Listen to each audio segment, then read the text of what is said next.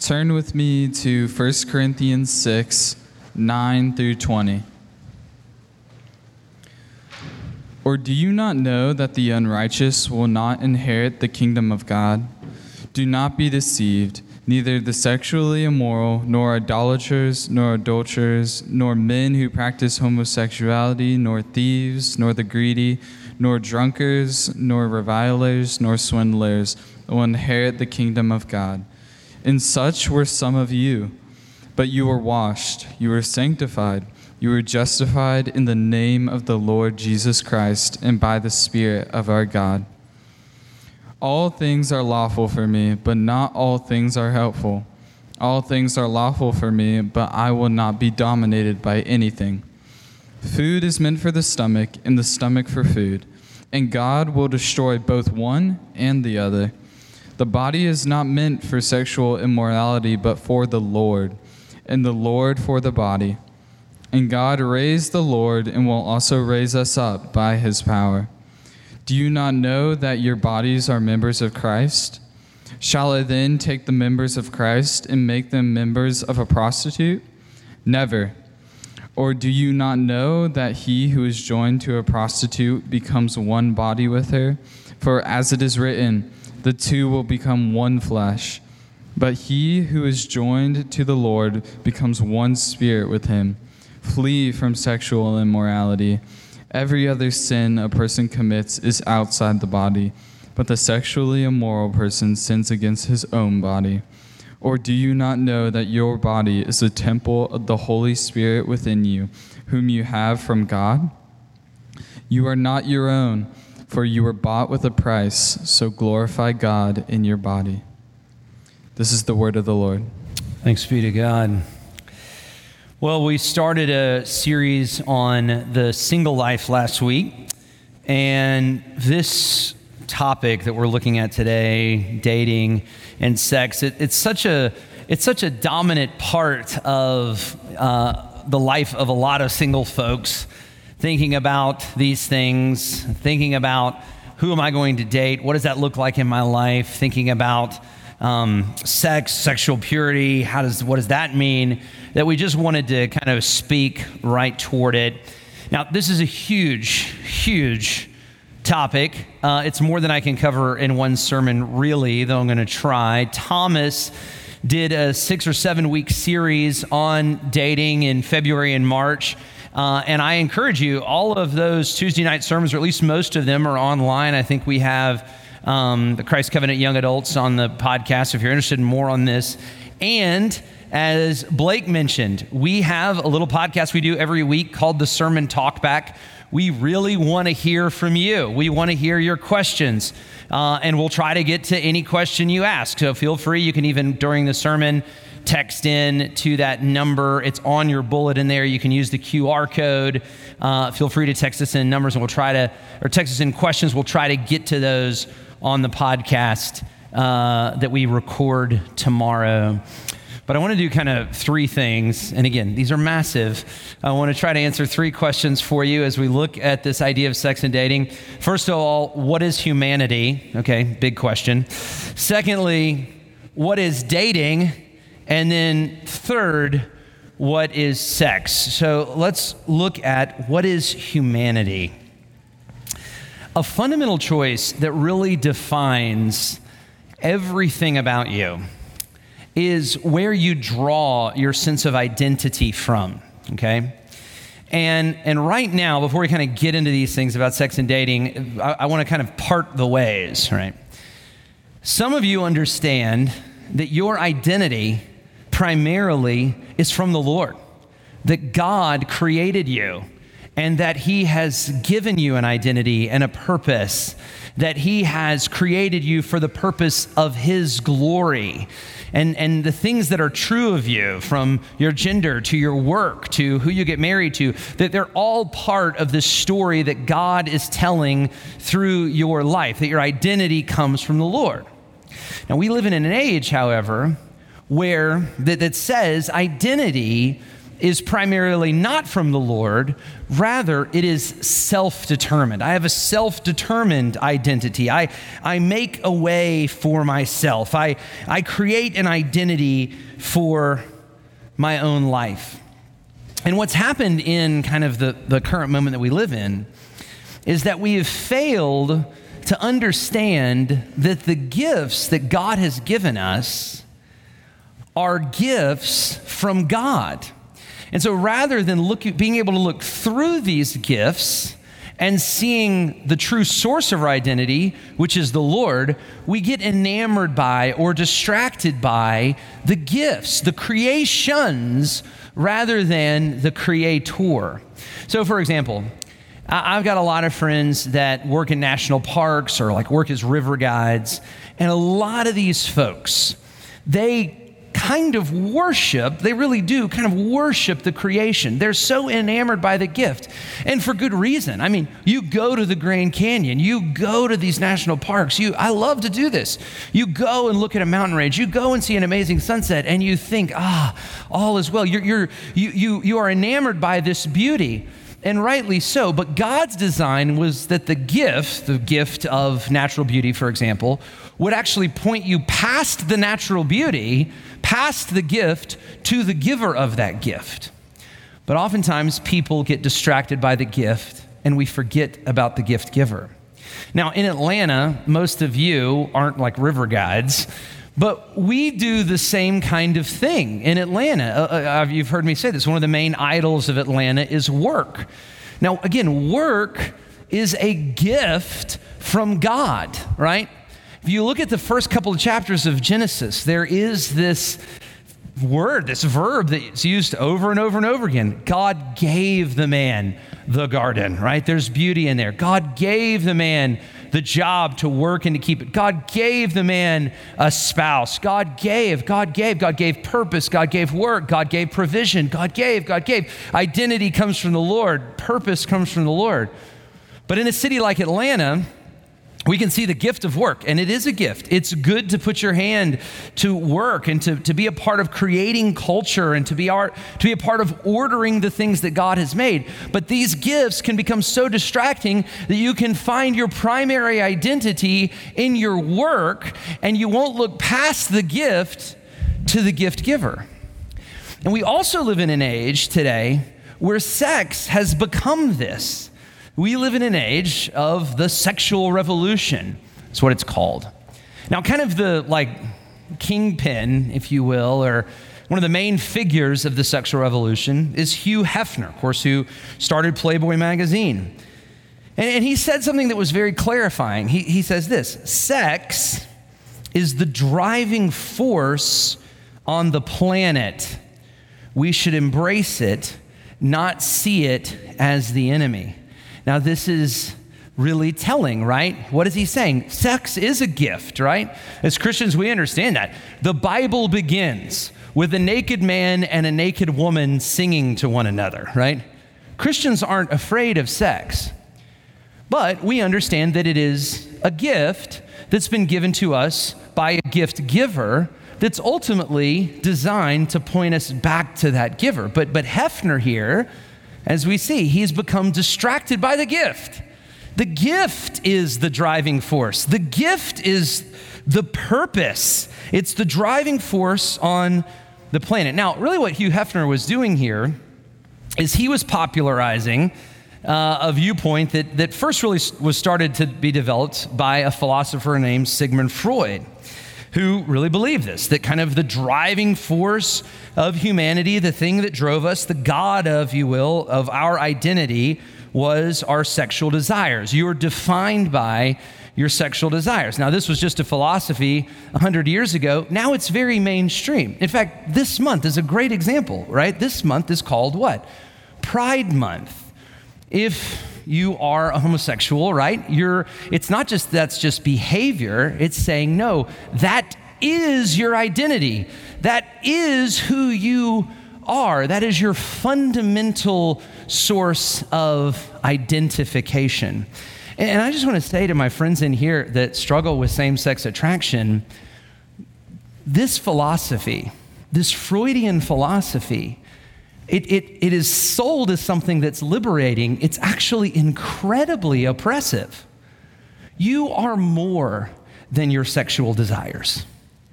Those are not what define you. God has said that you are a man or a woman made in his image to display his glory. That is who you are. That is your calling. So don't be distracted by the gift and lose sight of the one who has given us all of these gifts. Now, this is actually not a new thing. This was going around in Paul's day too. In fact, we see ex- an example of it in the sermon eh, or in the passage that we looked at today. Verse 13 what Paul is doing there is he's actually quoting a popular song Food is meant for the stomach, and the stomach for food. It would be like if I said, you know, I can't get no satisfaction, or if I said, um, you know, the times they are a changing, or for my fellow millennials, shake it off, or something like that. He's quoting a popular song to make a point, and, and he's saying the philosophy of the day is food is meant for the stomach, and the stomach for food. The body is meant for sex, and sex for the body. And then, of course, he goes to correct that understanding. But, but this understanding of being distracted by the gift always happens in a culture where you forget who the true gift giver is and that He's given us these gifts for our good and to enjoy in a way that ultimately brings Him glory. So, whether it's the Grand Canyon, or whether it's your work, or whether it's your sexual desire, we are all prone to this to be distracted by the gifts and not to find our identity in the gift giver. So, what is humanity? What is your identity? Are you self determined? Are you self determined? Are you someone that has to go and work hard enough or be a part of beauty or be sexually fulfilled and that's what's going to give you an identity? Or are you someone who's been created by a holy and sovereign and glorious God for his purpose? Now, how you answer that question will determine how you hear the rest of the sermon. If you answer it the first way, the rest of the sermon won't make a lot of sense to you. If you answer it the second way, I think it'll be incredibly helpful. So, if that's what is humanity, the second thing I want to get to is what is dating. Now, again, I want to be brief here. I think this is an area where the Christian church has not been served very well. There's a lot of books, for example, on marriage, but there's not a lot of books on dating. Uh, before I kind of jump into this, though, I do want to say, just very clearly, we're going to talk more about this next week marriage is not ultimate. Sex is not ultimate, right?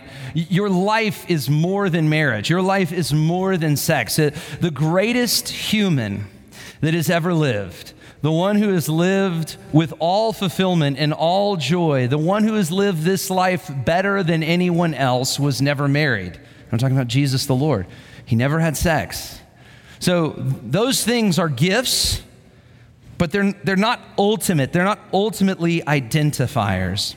But you can't understand dating properly unless you do have some understanding of marriage. So let me give you a, a little definition of marriage, and I'm not going to have time to explain the whole thing. In fact, I really am only going to talk about one word of the definition. But let me give you the definition Christian marriage is a whole life lifelong covenant made between one man and one woman meant to be a display of Christ and the church. Now, again, there's a lot there that I could get to and that I have gotten to. Again, if you want to listen to old sermons, we did a series called the it's called Great Marriage, I think two years ago, and we dive into a lot of this. But the the one word that I want to define for you here is the word covenant.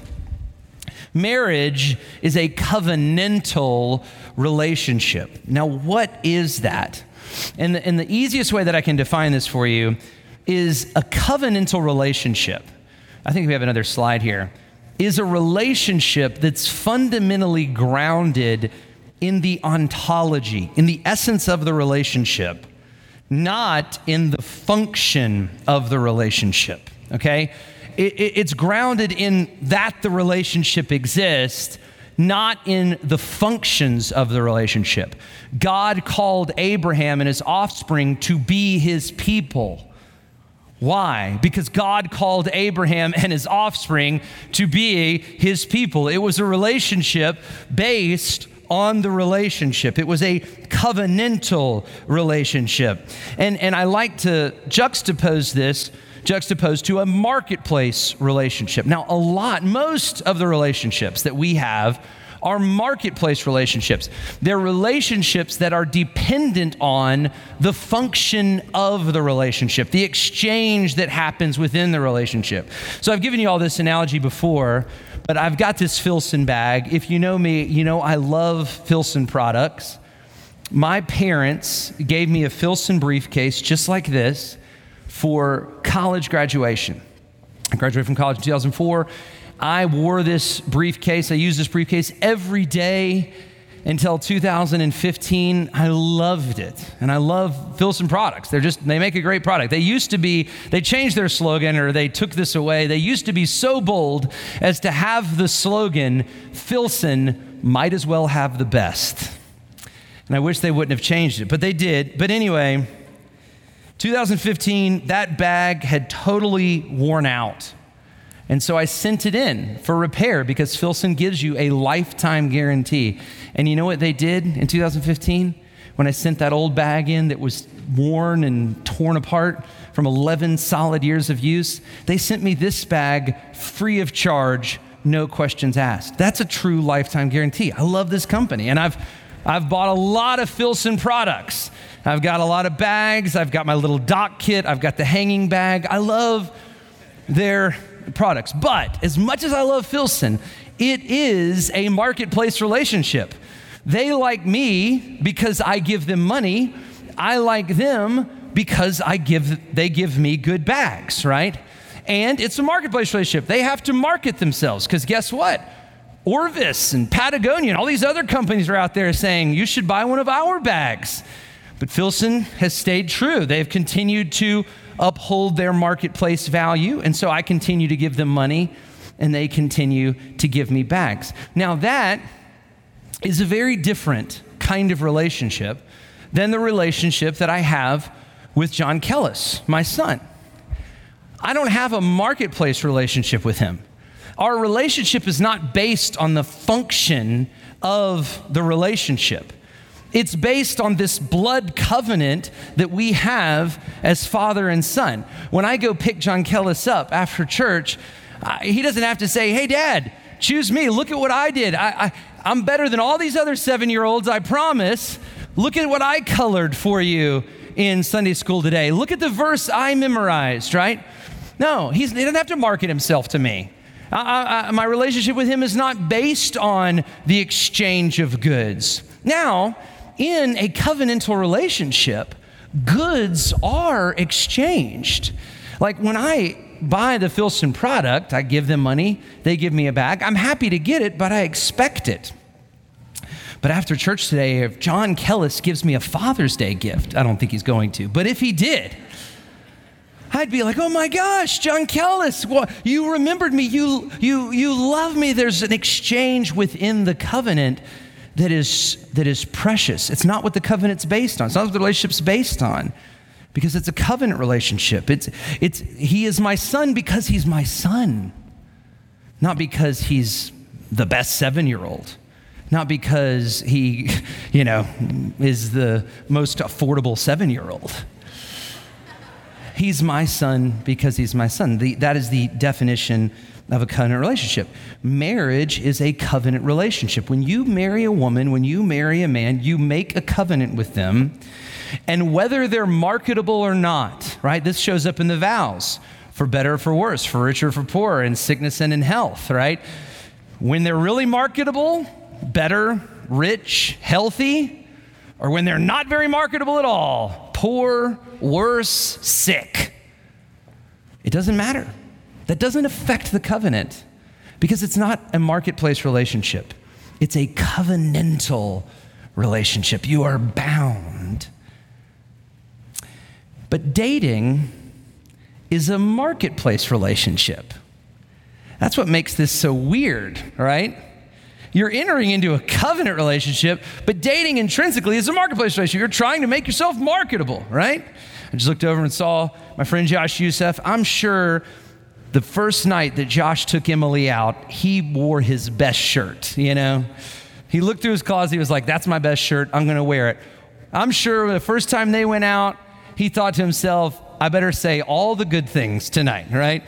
I'm smart, I'm rich, I'm handsome, you know? You're marketing yourself. You're trying to convince that person to make a covenant with you. You don't go on your first date and say, Look, let me tell you all the horrible things about myself tonight.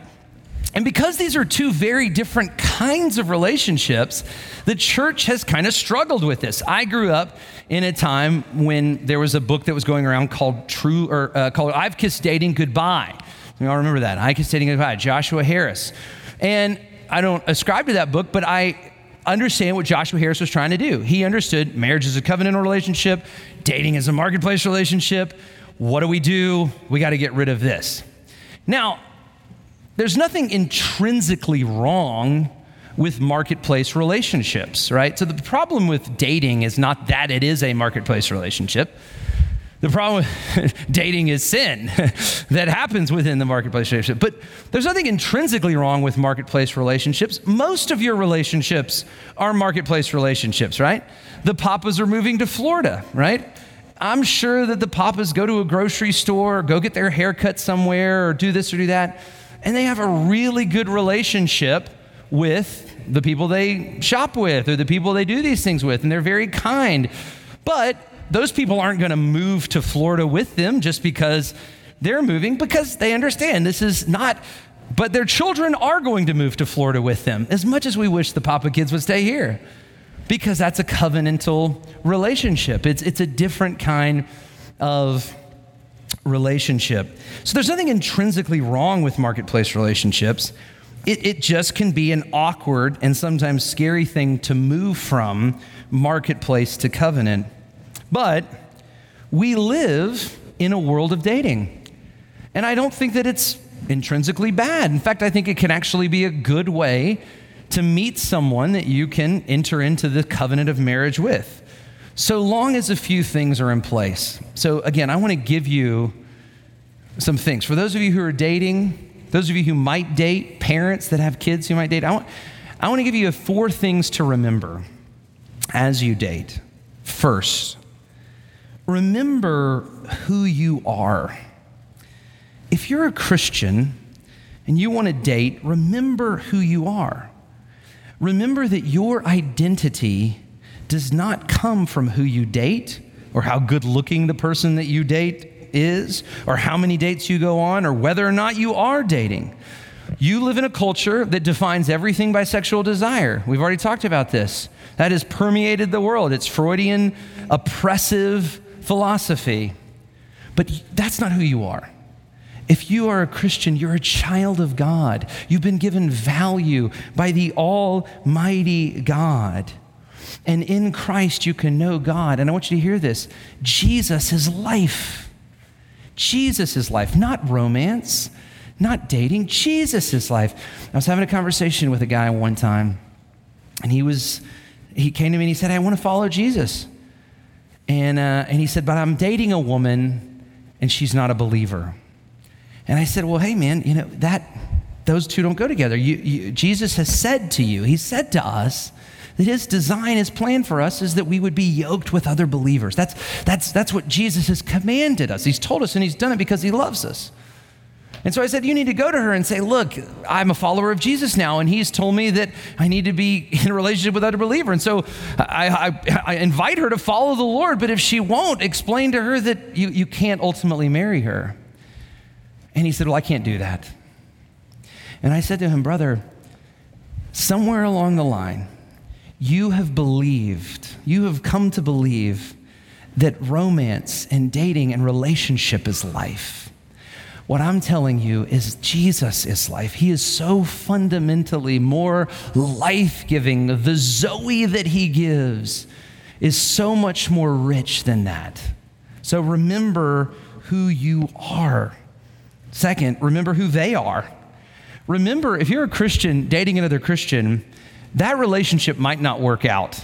Okay? In fact, I'll go ahead and break it to you. If you have a dating relationship, like hopefully only one of your dating relationships ultimately works out, right? They most of them don't work out. But primarily before your boyfriend girlfriend, she is your sister in Christ. He is your brother in Christ. You're going to know them and be around them for a long time in eternity.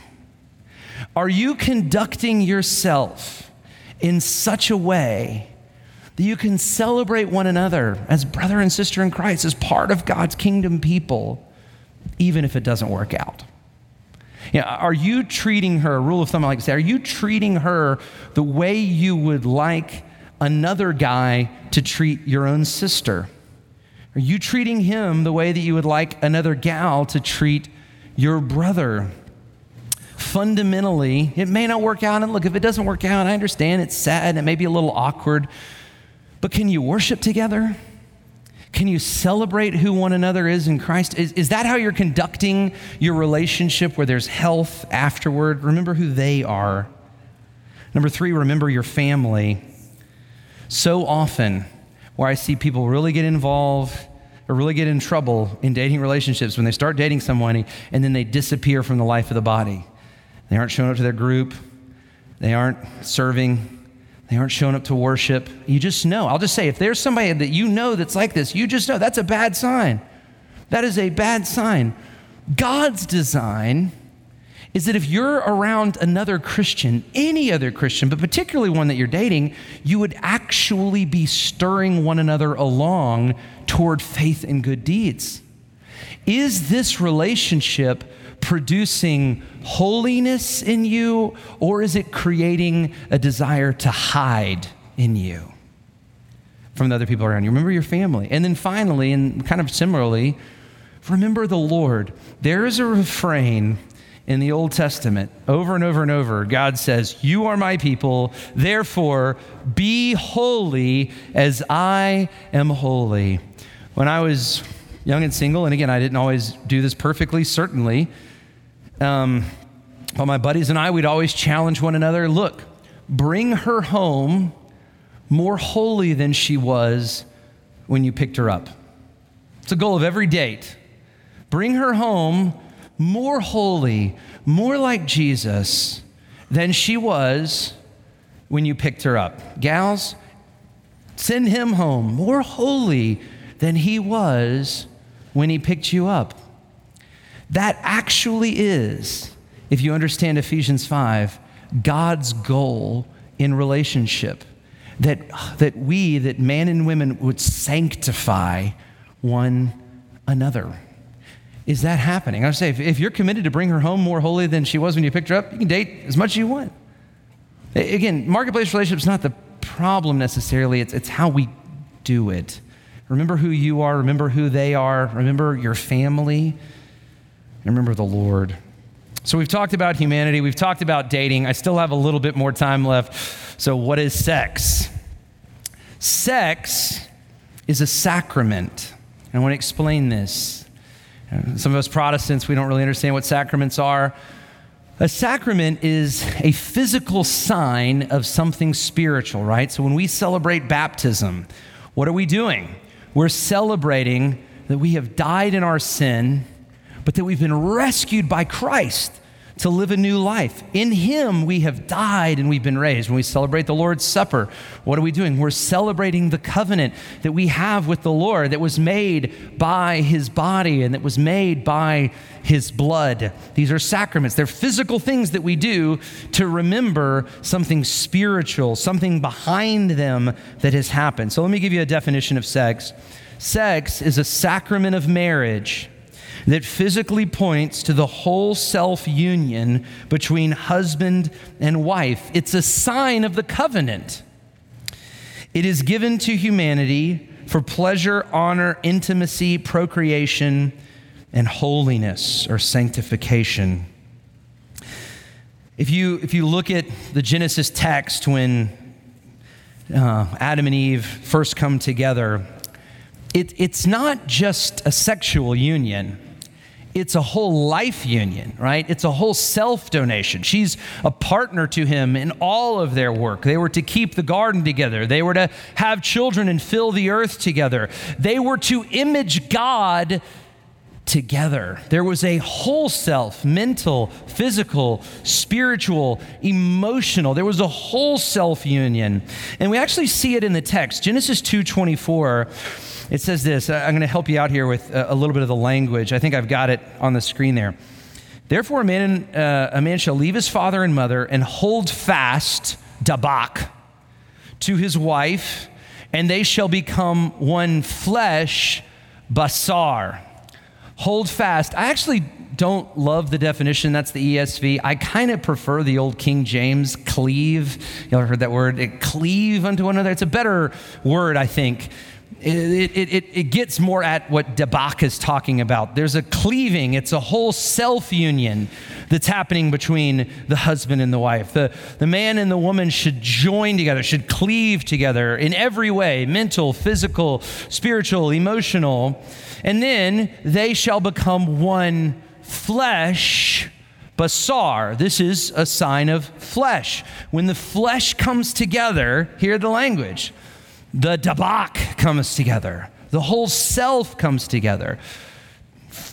Basar is intrinsically connected to dabak. See? It's the same language Paul uses in 1 Corinthians 6 that we looked at today. Do you not know that you that your bodies, and the Greek here is soma. Soma is like dabak. It's that whole self, your bodies, your soul, who you are, your whole personhood. Do you not know that your whole personhood are members of Christ? Shall then I take the members of Christ and make them members of a prostitute? Never. Or do you not know that he who is joined to a prostitute becomes one whole self with her? For the two shall become one sarx. Sarx is the Greek kind of for the fleshy part of the body. Do you see what's happening here? What Paul and what Moses are saying in these books is look, when the sarx comes together, when the basar comes together, it's more than just flesh coming together. This is, this is why Paul is kind of using the song that we referenced earlier. The food is meant for the stomach, and 25. He's saying, no, that's not how it goes. It's not that you can just do whatever you want to with your body, because when the sarx comes together, the soma comes together. When the basar comes together, the dabak comes together. When the flesh comes together, it is a whole self donation that's happening the sarx and the soma, the flesh and the whole self, should not be separated. Sex is only right and good and shameless and life giving when it happens accompanied by a whole self union physical, mental, spiritual, emotional, in all ways. F.F. F. Bruce says, Paul displays a psychological insight into human sexuality, which is altogether exceptional by first century standards, he insists that it is an act which engages and expresses the whole personality in such a way as to constitute a unique mode of self disclosure and self commitment. This is why there's really no such thing as casual sex. You can do it, but there's no wholeness in it. There's no true rest and peace in it. It's why when it's happening, you feel compelled to promise and to say, I love you, and to say, I'll be with you forever, or whatever it is, because you know that the sarx and the soma shouldn't be separated. They're a part of one another. It's a whole self donation going on. And this brings up a follow up question then why is the perversion of sex such a negative thing? Why is it so damaging? Well, I'll ask you guys what do you call it when the soul and the body separate from one another? Like, what, what's the word that we have? Like, what do we use to describe that, and the, the word that we use to describe that is death. Sex outside of the covenant of marriage is violent, it rips you apart. It's not free, it's not God's design. Sex is a covenantal good.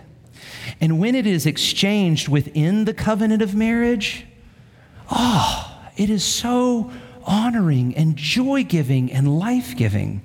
When you take it outside of a covenant and make it a marketplace good, it becomes a marketplace good. That's why outside of marriage, you're always having to market yourself, right? I sure hope he liked it. I sure hope he doesn't see one of the other products and go after them. No, it was designed not as a marketplace good. That's not God's design for this. It was designed as a covenantal good to be shared for holiness and life and union as a sacrament, as a sign of the whole self union between a husband and a wife. Just like God said in the beginning, the man and the woman were naked and they were not ashamed. So, this brings up a follow up question then. Why is a right understanding so good? Look at, look at the definition again. Sex is a sacrament of marriage that physically points to the whole self union between a husband and wife. It is given to humanity for pleasure, honor, intimacy, procreation, holiness, and sanctification. I, there's so much I could talk about here, and I'm out of time almost, but a couple of things that I just want to mention. These first three words I can talk about together pleasure, honor, intimacy.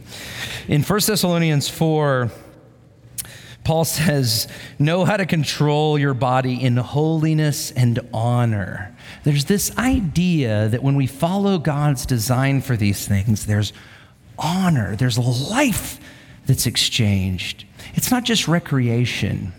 You know, I, I remember the first time I, I really understood this, I had just gotten married to Paige, and I had I was pastoring First Baptist Church Covington at this time. And First Baptist Church, wonderful church. I love the church, but golly, they, you know, about wanted to do me in from time to time. And I'd gone to one of these deacons' meetings, and it was just rough, and I'd been beaten up and down. And I got home, and I was exhausted, and I felt like the worst pastor ever. And Paige is there and we start having dinner together, and she starts to give me the signal, you know, like, it could go well for you tonight. and what followed wasn't recreation. It wasn't, we weren't taking anything from one another. What followed was her and me coming together and honoring one another, giving life to one another. That's, that's what happens when a covenantal good is exchanged. It's given us for procreation. Man, when, when you're married and you start to have children, it's wonderful, right? It's not an unwanted pregnancy. It's not a bad thing. It's not something you're ashamed of. It's a joyful thing. You, you love it and you enter into this amazing project together. And actually, the, I love the thing there holiness, the last part of the definition. We go back to the definition holiness, sanctification. It, it, the, the Bible is not afraid of this, right? I think some of you may have kind of grown up in a Platonistic church where flesh things were bad. No, again, from beginning to end, the Bible begins with two naked people singing to one another, and we see this kind of union. I mean, the, the last scene of the Bible is about marriage. We see this throughout the whole thing. No, there, there is something that is holy and sanctifying John Witte says the bodily exposure that arouse and accompany sex can be profoundly symbolic and powerfully healing if it is the concrete sign of what's happening in the whole relationship. So it only makes sense that sexual relations be confined to marriage. For mutual disclosure and tender acceptance is not the activity of a moment, but the fabric of lifetime's weaving. Look, Hugh Hefner did not invent sex, God did. and he made it for his glory and for his purposes. He, made it to display and express something of his glory. And in worshiping church, I want you to hear this. This, is, this matters, it's important. God has designed us. Now, if you're self determined here today and you believe that you are determining your own value in life, again, nothing I've said today made sense to you. But if you believe that God has created you, and that He gave you life, and that He's given you your body, and that He's given you your time, and that He's given you work, and that He's given you companionship, and these are things that God has given you so that His glory may be displayed in you, then listen, it matters. These things really matter. God is wanting to display something through you. And when we follow His design, we follow His, his order, He is glorified. The picture goes forward. And when we don't, His glory is distorted. You know, the Bible ends, the whole Bible ends with marriage. This union of Christ finally getting married to his bride, finally being joined to his people. Let's go to that slide. I want to read this. This is from Revelation. Um, it says, the, uh, keep going. Let us rejoice and exult and give him glory, for the marriage of the Lamb has come, and the bride has made herself ready. It was granted to her to clothe herself with fine linen, bright and pure, for the fine linen is the righteous deeds of the saints. Next slide. And the angel said, Write this Blessed are those who are invited to the marriage supper of the Lamb. Now, here's the good news I have for all of us. You know how you get invited? You know how you get invited to, to the marriage supper of the Lamb? It's not by self determination it's not even by, I want you to hear this, it's not even by your good Christian behavior. You get invited to the marriage supper of the Lamb because the Lamb invites you. And the Lamb, Jesus Christ, was willing to come to this world and to live this life, to identify with us, to identify with us, sexual beings, marriage beings, relational beings, to identify with us in every way, and to do so in total honor of his Father, in total obedience. And he was willing to take on all of our sin, all of our perversions. It, we've all messed up on this. I want you to hear me, okay? Look around you. If somebody's looking at you like, oh, what about you think, oh, are they looking at me? Do they know something? Look at look back at them. Be like, you're perverted too. we've all messed up on this. We've all, we've all, but but that's not how you get invited. You get invited because Jesus, the Lamb, was willing to invite you, and he was willing to take on your sin, and he was willing to take on my sin, and he was willing to die in our place and he overcame all of the cost of our sin and he rose from the dead and he invites you if you look to him in faith. So, as we respond, I invite you to look to Jesus in faith. No matter where you are, if you have been faithfully and blissfully married for 50 years, look to Jesus in faith. That's the invitation to the real marriage that counts. Or if you're single and sad, look to Jesus in faith. That's the invitation. That's the marriage that really counts. And to help us look to Jesus in faith, Jesus has given us a sign, a physical sign of what he's done for us through the Lord's Supper.